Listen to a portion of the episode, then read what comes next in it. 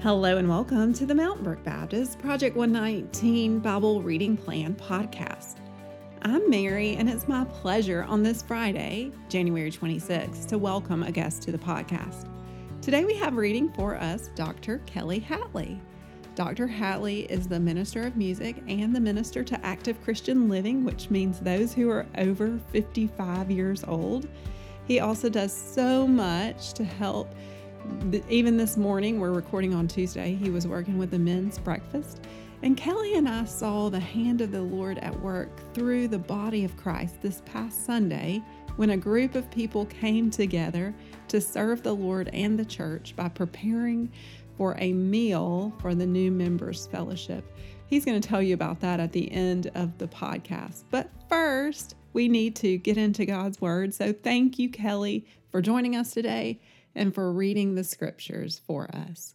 Thank you, Mary, for having me. Today's gospel reading comes from Luke chapter 6, verses 39 through 49. And this is Jesus speaking.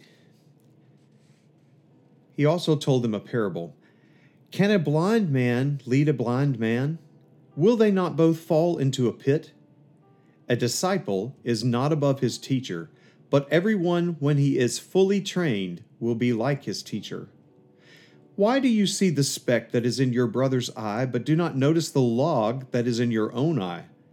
How can you say to your brother, Brother, let me take out the speck that is in your eye, when you yourself do not see the log that is in your own eye?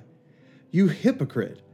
First take the log out of your own eye and then you will see clearly to take out the speck that is in your brother's eye. For no good tree bears bad fruit, nor again does a bad tree bear good fruit. For each tree is known by its own fruit. For figs are not gathered from thorn bushes, nor are grapes picked from a bramble bush. The good person, out of the good treasure of his heart, produces good, and the evil person, out of his evil treasure, produces evil for out of the abundance of his heart his mouth speaks. Why do you call me Lord, Lord, and not do what I tell you? Everyone who comes to me and hears my word and does them, I will show you what he is like. He is like a man building a house, who dug deep and laid the foundation on the rock.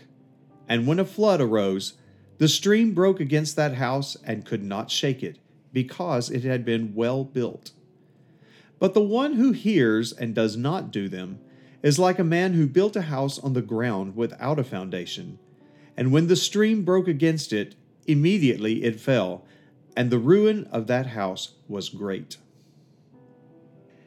And now we'll turn our attention to the psalm for the day, which is Psalm 108. My heart is steadfast, O God. I will sing and make melody with all my being. Awake, O harp and lyre, I will awaken the dawn. I will give thanks to you, O Lord, among the peoples. I will sing praises to you among the nations, for your steadfast love is great above the heavens, your faithfulness reaches to the clouds. Be exalted, O God, above the heavens, and let your glory be over all the earth, that your beloved ones may be delivered Give salvation by your right hand and answer me. God has promised in his holiness, with exultation I will divide up Shechem and portion out the valley of Succoth. Gilead is mine, Manasseh is mine, Ephraim is my helmet, Judah my scepter. Moab is my wash basin. Upon Edom I cast my shoe. Over Philistia I shout in triumph. Who will bring me to the fortified city? Who will lead me to Edom? Have you not rejected us, O God? You do not go out, O God, with our armies. O grant us help against the foe, for vain is the salvation of man. With God we shall do valiantly. It is He who will tread down our foes. Thank you so much, Kely, for joining the podcast and for reading so beautifully for us. I want to tell everyone that's listening that you are the best storyteller on staff. And so, as I was thinking about the events that passed this this weekend, I wanted you to tell the story. So, this past weekend we were having a new members fellowship and our hostess, Miss Carrie Hanson, was supposed to be here, but she got really sick. And so we do want to be praying for Carrie and her recuperation. But once Kely found out about Carrie not being able to be there, he went into action. So I'm passing it to you, Kely. Tell me what happened. I had finished the uh, first service and I had come down to my office in between the two services just doing a little bit of work when I reached down and my phone buzzed and I looked at it and it was from you and Amy to the entire staff telling us that Carrie was ill. And I thought, oh my goodness, what are we going to do? And then I began to see texts between you and Amy. Well, we could call this restaurant. Maybe we could call this one and they might could do it.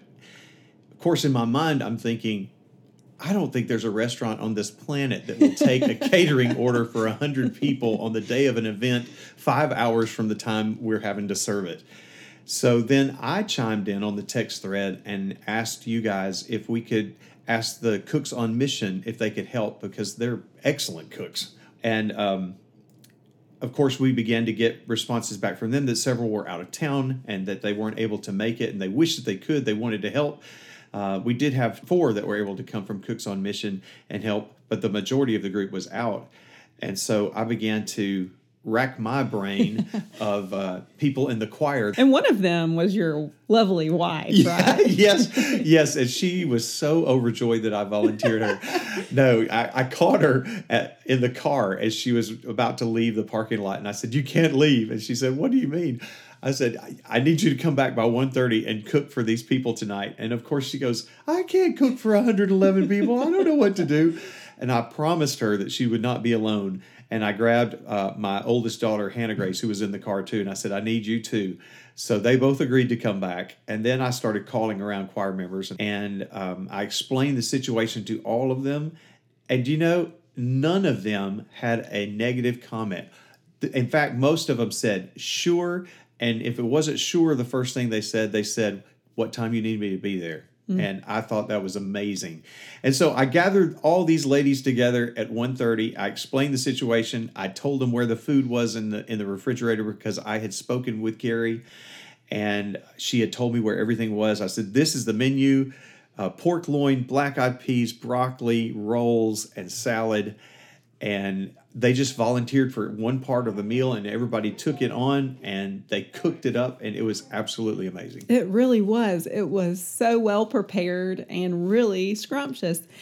I was just amazed at the spirit of unity in that kitchen. When I walked in, everybody was just so chipper and excited to be yeah. a part of something. Yeah, they uh, all remarked to me after it was over how much fun they had mm-hmm. enjoying serving together. And sometimes a different way in which they're put into the same environment with the same people they know, but different from how they normally encounter them. Encounter them, and so uh, they laughed and they told jokes and they found funny things about their cooking skills and it was just really really fun. Well i praise god for you putting yourself out there and and gathering the group together. It was really special. This morning we're recording on tuesday you also were a part of a group that was cooking Tell me about the men's breakfast group. Yes, we have five guys that come, and each of us has a job that we do together. Um, I, I, cook sausage gravy, Bob does eggs, Jensen Voss did pancakes today, Eddie Elliott does the bacon, and Grantley Rice does the grits. Mm. And uh, we put it all together and throw it out on the line by 6:30 a.m. now, Kely, that sausage gravy is pretty famous. How did you get your recipe? I, I always hope that my kids will remember me for something, and I think it's going to be for the gravy. That's their favorite thing that I make. Um, but I learned how to do that in where, when I served at the First Baptist Church of Woodbridge, Virginia. We also had a men's breakfast, but it happened to be on Sunday mornings at 6:30 and the man who made the gravy, I tasted it the first time and I thought, this is outstanding. I cannot get over how good this is and I must know. So I went to him like two or three months in a row for the breakfast and I said, You got to teach me how to make this gravy. And one day he kind of got a little snide with me and he said, Oh, I'm happy to teach you. If you want to get up and get here at 3 a.m. on a Sunday morning, I will show you exactly what I do. and I just sort of chuckled that off. But then I thought, you know, I really want to know. So the next month, when the men's breakfast rolled around, I got to the church at 3 a.m. and I shadowed him and I wrote down everything he did. And uh, he was quite flattered. And I learned and I practiced on my family a bunch. And then when the topic came up to do a men's breakfast here at the church, I said, I can make sausage gravy. And mm-hmm. the rest is history there. Is there a secret to it? Uh, I, I, yes, kind of. I'm not going to reveal it on this program, but uh, I will say it tastes wonderful, but it is so bad for you. okay, what time do you get here to prepare the gravy? In case someone who is listening wants to shadow you. uh, usually about 4:30. Okay. Um, that two hours before the breakfast. Mm. So. Okay, so you're running on steam here and Diet Mountain Dew at this point in the day, which exactly. is only nine o'clock, but you've been up since three. All right, I want to talk now about the church calendar. You taught me a lot about the church calendar when you came to the church, and I want you to tell those who are listening about the calendar and then about a couple of services that are coming up our Ash Wednesday service and our Maundy Thursday service. I first became in, uh, interested in the church calendar as a uh, as a teenager, a late teen, um, and the church that I had gone to that was not Baptist was in the middle of the season of Advent and I had no idea what they were talking about, but I found it really meaningful, even not knowing what it was, what how it fit into my worship life at that time. And so I began to inquire, and then then I learned that there were more seasons than the season of Advent, and it was a preparation time. And I loved figuring in a time of preparation for special days that we celebrated at church.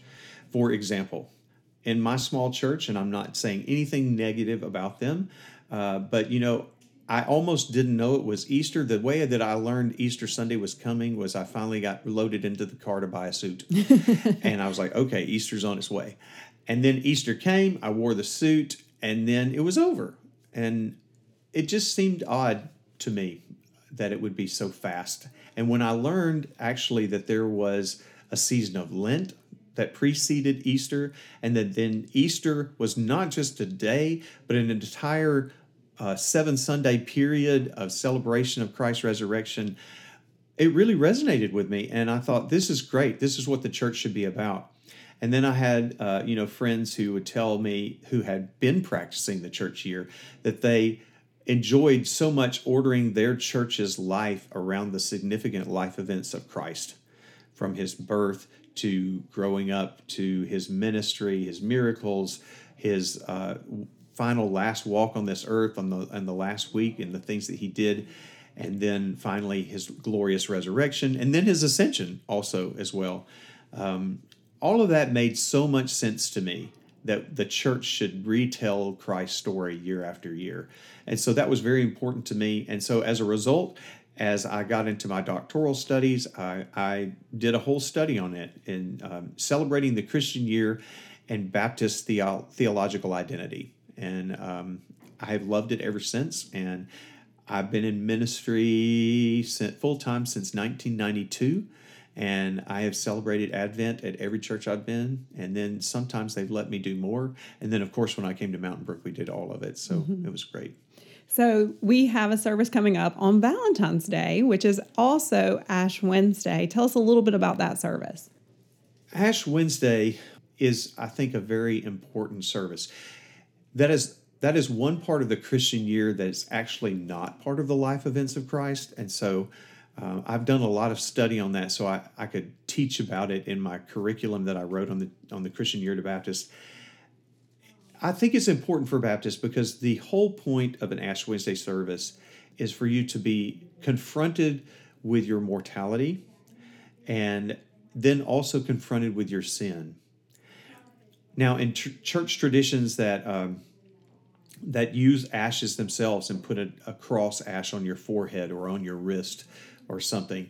I think it's an even more poignant reminder of our finality on this earth because it just reminds you when when the minister puts that cross on your forehead or whatever in the ash the words that he or she says is remember that you are dust and to dust you will return.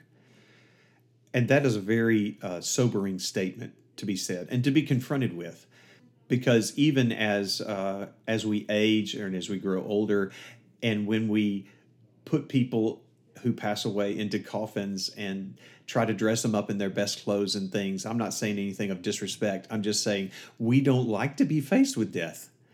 We don't like to confront that idea. And the cross image on the ash on yourself and hearing those words reminds you that I am only here on this earth for a finite amount of time, and I don't know when that will end. And it matters today how I live for Christ and that I need to be prepared for that that ending at some point. So I need to take that into consideration, ask the Lord to forgive me, to continue to fill me up with his presence so that I can be the best version of Christ to my friends and portray him to them in the most missionary way possible to let people know about Christ. So we at Mount Vernon Baptist aren't ready for the ashes just yet, right. but we kind of do something that represents ashes. So talk about that. Yes, I uh, came up with the idea of what we do because the church that I served in when I first did it uh, was also not used to ashes or whatever. And so I wanted to have, since it was called Ash Wednesday, I wanted to have some sort of ash element to the service. And so I took an old old idea from youth camps where you would write they your, your camp pastor would ask you to write your sins down on a piece of paper and then come and drop the piece of paper into the campfire and you know be forgiven as a symbol symbolic action for that. And I thought that would be wonderful to do but how will you do that inside a church without setting off the sprinkler system? So so I I don't know how I came up with it, but I remembered watching magician shows, and sometimes they did like flames and things, and they used flash paper.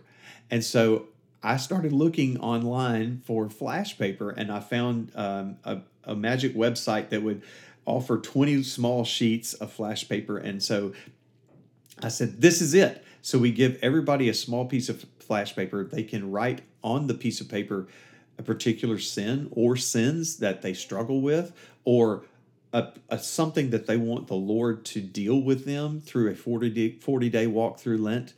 And then we have the act of physically coming forward with that piece of paper folded and dropping it in a large glass bowl at the front.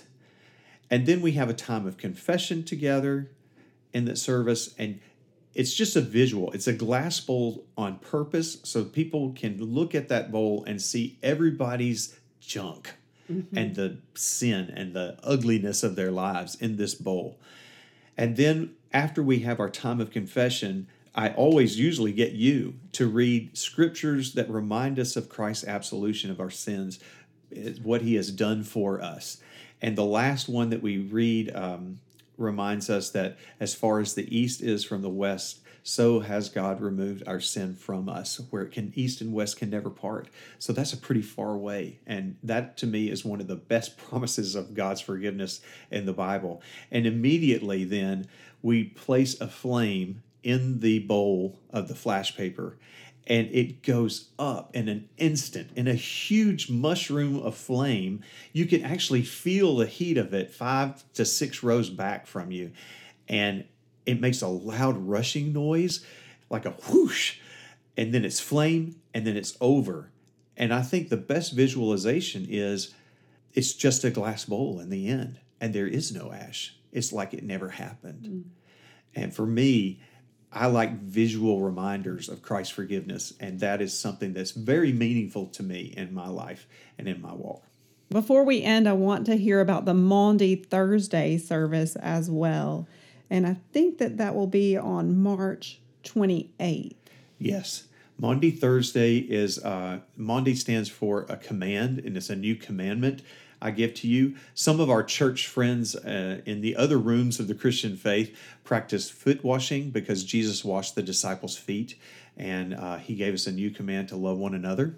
And that's where we get Maundy Thursday. It's sometimes also called Holy Thursday.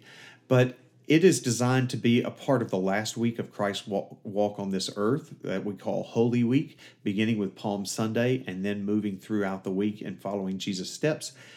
When we get to Thursday, he washed the disciples' feet and they shared a meal together. And so we always take communion on Maundy Thursday. And then we sort of blend a Good Friday tenebrae service, which means a darkening of lights with uh, the ending of our Maundy Thursday. Once we finish communion, then we normally transition into a time of um, the seven last words of Jesus from the cross or something of that nature. And uh, this year, particularly, we are going to have a sung version of the gospel passion of Christ from St. John. And then we we finish by chanting Psalm 22, which is the psalm that seems like Jesus wrote from the cross. And, you know, it's impossible, but it seems like that. Um, it has, My God, my God, why have you forsaken me? Which Jesus did say from the cross. So possibly Jesus might have even been quoting that psalm. So it's a, and, and then during that time, we remove everything that is a semblance of beauty from the front of the sanctuary. The choir leads the loft. We leave the front of the sanctuary as bare as we can while we're chanting that psalm, and then we cover our brass cross with a black cloth symbolizing Christ going into death in the tomb. And then we leave it like that. And for me, it is a meaningful and an aching part of the service, but it makes my Easter Sunday celebration so much deeper and greater because of the way we leave Maundy Thursday. When you walk out Maundy Thursday and you walk out in silence, not talking to anybody, which is what we ask you to do, and you walk out in darkness after seeing all of those symbols, your heart just breaks and you you want I want Easter Sunday to be right now. And it just makes that Friday wait and that Saturday wait build up the intensity for coming on Easter Sunday ready to sing your best and to worship your strongest for the Lord for the love that He's shown to you, to take that death on and then to be raised and to provide us a way for salvation to God. I'm excited about these services coming up, and I just want to thank you for all the ways that you are working in partnership with the people of Mountain Brook Baptist to make this a very special place. So thank you for that. Would you end our time together with prayer? Yes. Heavenly Father, thank you very much for your word that we've been able to read this morning. I'm reminded of that last verse of the psalm with God, we will do valiantly. And I want to be a valiant soldier of Christ for you. And I know so many do that are listening today. And I pray for all of us as we struggle together to walk this Christian faith that, Lord, you would be present there, guiding each and every step, and that we would be reminded to follow you. And that's the best way that we can live our lives. So watch over us, protect us, and give everybody the best work workday that we can have. In Jesus' name,